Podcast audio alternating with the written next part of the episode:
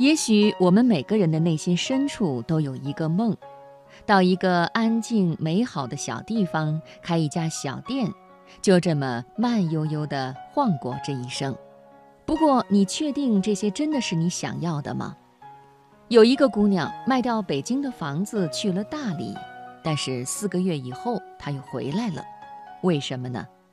今天的读热点，我们就来说说这个姑娘的故事。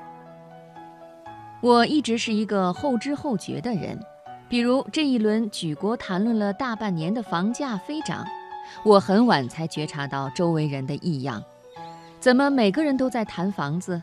就连平常看的一些安贫乐道的公知们写的公号文章，都突然间画风转变，弥漫着焦虑、愤恨，还有捶胸顿足地教导大家赚钱的重要性。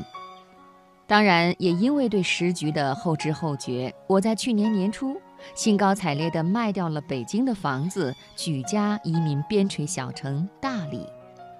买我房子的是一对大学教授，孩子大了，卖掉自己原有的一套小学区房，再贷款两百多万买下我的房子，然后排号预约过户，等待买方申请贷款，直到我拿到房屋尾款，已经是九月份了。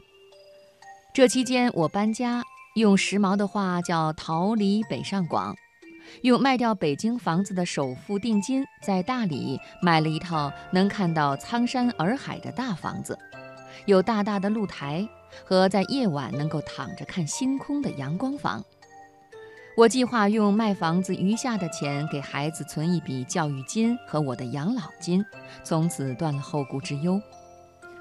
我怀着对美好生活的想象，手忙脚乱地适应新生活，认识各路来到大理的新移民，体验每天不用看雾霾数据，随时出门的美妙感受。去有机农场买刚摘下的蔬菜，每天晚饭后在苍山脚下的林间，在深蓝色的星空下散步。我觉得我能想象的最好的生活不过如此了。几乎就要认定我就是人们说的那种人生赢家了。然而，这平静的一切却被我的房屋中介主动的安慰打断了。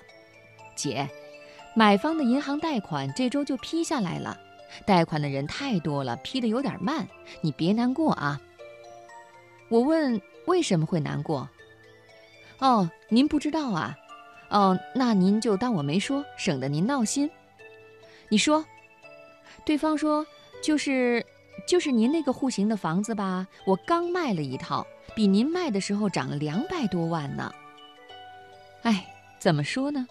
我自认为是一个情绪十分平和的女子，可是那一刻心里翻涌而上的酸水，就让我连着咽了好几口才压制住。谈不上悔恨、遗憾，也谈不上焦虑，这些都没有。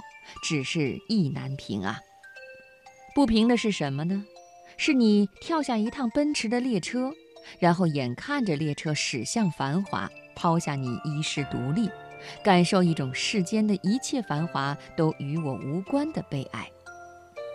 接下来三天，我着了魔一样在心里一遍一遍地换算着：两百万可以用来做什么？比我给娃存的教育金还多。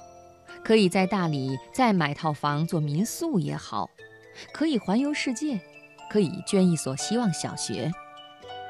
我忘了这两百万从不曾属于过我，我确定地认为它是我得而复失的。久难平复的心绪驱动着我去注意身边的人，他们的生活或心情有没有像我一样被房子改变。我惊讶地发现，怎么好像所有人都在难过呢？在聚会上，当大家热闹地谈论房子的时候，无论怎么砸锅卖铁都买不起房的年轻人，对他们来讲，房子是刚需，常常闭口不谈，神情中有一种平静的绝望。我几乎要担心，下一秒就会看到他掩面低泣了。小房子换了大房子的，背两三百万贷款，司空见惯，像赌徒一样，把赌注都压在房价不停上涨的期待里，看得见的未来，不敢辞职，不敢移居，不敢任性。当然，还有像我这种早早的把房子卖了，错失大涨良机，在可见的未来再也买不回来的，几乎是全场默默同情的对象。我都快要听到他们在心里与自己的处境做一番对比以后，暗暗欣慰的声音了。当然，其中也有不少人人生开挂，在合适的时机买下几套房子，又在合适的时机卖掉几套，套现离场，出国或移居小城，去过想要的生活。他们一般都很精明，总会在一线城市留一两套，继续增值。备着给孩子上学住，以及赚取租金。于是，他们有的开起了咖啡馆、客栈，有的不计投入的装修完一套房子又装修一套房子，常年朝九晚五的往返于装修工地与家里。他们把曾经奋力卸下的枷锁又一件一件带了回来。我跟他们说起自己卖房子的遭遇。抱怨损失了一大笔原本能够让我接近财务自由、实现理想生活的钱，他们白我一眼，不疼不痒地丢来一句：“就算财务自由了，每天过得又有什么不一样啊？”